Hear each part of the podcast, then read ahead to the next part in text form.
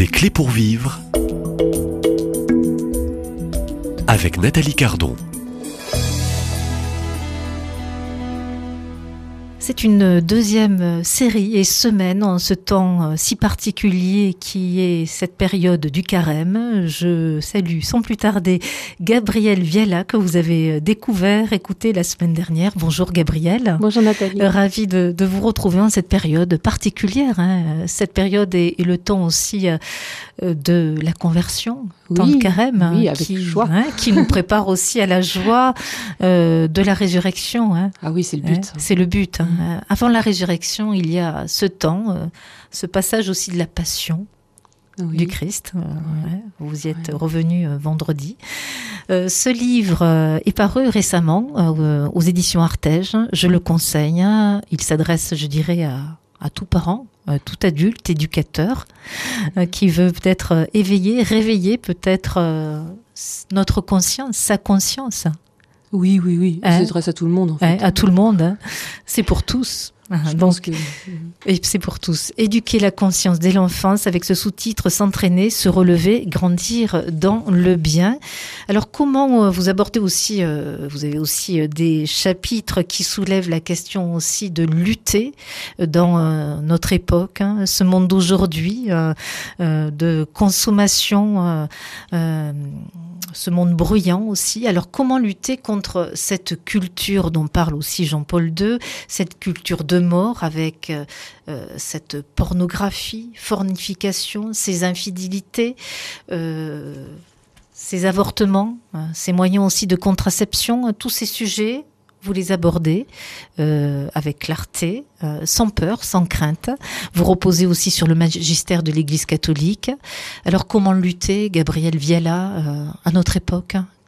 Alors on, a, on, a, eu un pape euh, qui a beaucoup parlé de cela, qui s'appelle euh, le pape Jean-Paul II, le pape de la famille, on pourrait dire. Euh, Jean-Paul II a ce terme de culture de mort que vous avez dit, Nathalie. Il utilise aussi le terme de structure de péché. Euh, et euh, il utilise enfin un autre terme qui m'intéresse aussi, il parle de tragédie interpersonnelle. C'est-à-dire lorsqu'on lit la pensée de Jean-Paul II, elle est très complète. Jean-Paul II n'oublie pas que chacun d'entre nous, nous sommes déjà nous-mêmes blessés par cette culture de mort, en particulier par la culture. Aujourd'hui, euh, nous avons Netflix, non? Voilà, c'est ça. Nous avons Instagram, nous avons les réseaux sociaux, nous avons énormément d'images qui nous viennent, même une promotion de styles de vie qui sont très éloignés de ceux de l'Évangile et ce que l'Église nous rappelle en conformité à l'Évangile, parce qu'en réalité, euh, l'Église euh, ne fait qu'être fidèle au Christ. Hein. Souvent, on a du mal avec euh, beaucoup de personnes ont du mal avec l'enseignement de l'Église. Euh, en réalité, l'Église, elle, elle tient sa légitimité euh, des paroles du Christ et de sa fidélité au Christ. Alors, dans cette culture de mort, comme l'a bien montré Jean-Paul II, il y a des conditionnements. Il y a donc il y a énormément de choses que nous recevons et dont nous ne sommes pas responsables dans un premier temps. Et puis à l'intérieur de ces structures, eh bien, il y a nos péché personnel, notre adhésion personnelle à tel ou tel sujet, à telle ou telle difficulté. Voilà. Dans, dans oui. ce livre-ci, j'ai abordé davantage la question de l'adolescence, puisque euh, il est donné aux parents euh, d'avoir d'avoir déjà dans l'enfance d'ailleurs ce qu'on appelle l'éducation sexuelle et affective, qui va préparer aux grandes questions que vont, que vont nous poser tous les, tous les adolescents. Alors, euh, c'est une question qui est souvent redoutée par les parents, à l'avance. Hein. Il y a des parents de très jeunes enfants qui disent, oh là là, qu'est-ce que je vais pouvoir dire quand mon fils ou ma fille aura 15 ans, déjà. Et d'ailleurs, qui touche tout le monde. C'est-à-dire que quelquefois, les catholiques ont, sont un peu naïfs et se disent, euh, oh là là, euh, enfin, ils se disent intérieurement, ou ils ne s'avouent pas complètement, ils se disent, oh là là, moi, ça va être plus compliqué puisqu'il va falloir que je lutte contre. En réalité, si on, si on est un peu ouvert et qu'on parle à tout le monde, on se rend compte que euh, même si chaque il y a un très grand relativisme moral. Hein, donc chacun a ses normes, mais en réalité tout le monde a des normes. Voilà. Euh, et peut-être pas les mêmes normes, non, mais quel... tout le monde a des normes. Voilà, tout le monde On a des normes. Alors aujourd'hui, oui. par exemple, il y a une grande norme qui écrase tout, c'est celle du consentement.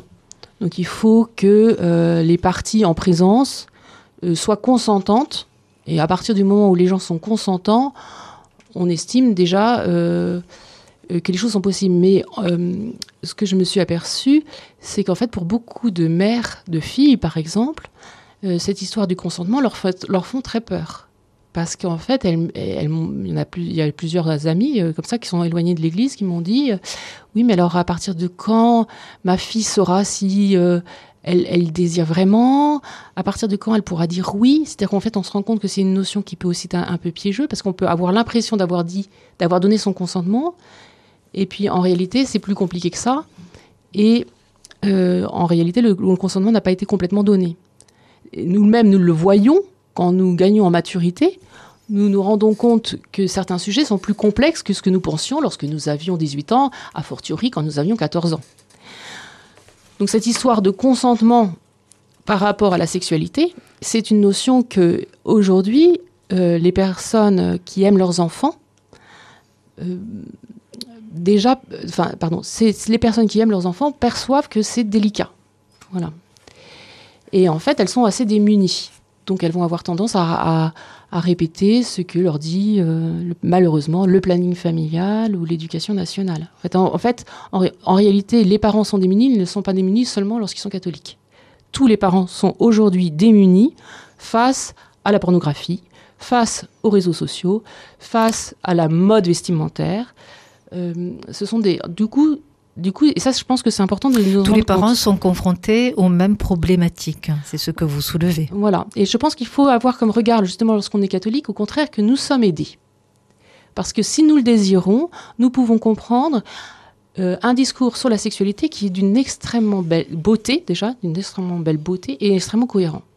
Au fond, dé- déjà, l'Église donne, puisqu'on est dans cette série des clés pour vivre, elle donne déjà pour tous les parents toutes les bonnes clés pour aborder euh, ce sujet et ce thème délicat, hein, délicat parce que il y a les blessures aussi de la vie, de la sexualité. Euh, L'Église a tout donné. Alors, les- elle a, elle a ce trésor. Voilà, mais là, il se passe comme il y a une difficulté pour les parents, c'est justement ce qui va concerner la conscience.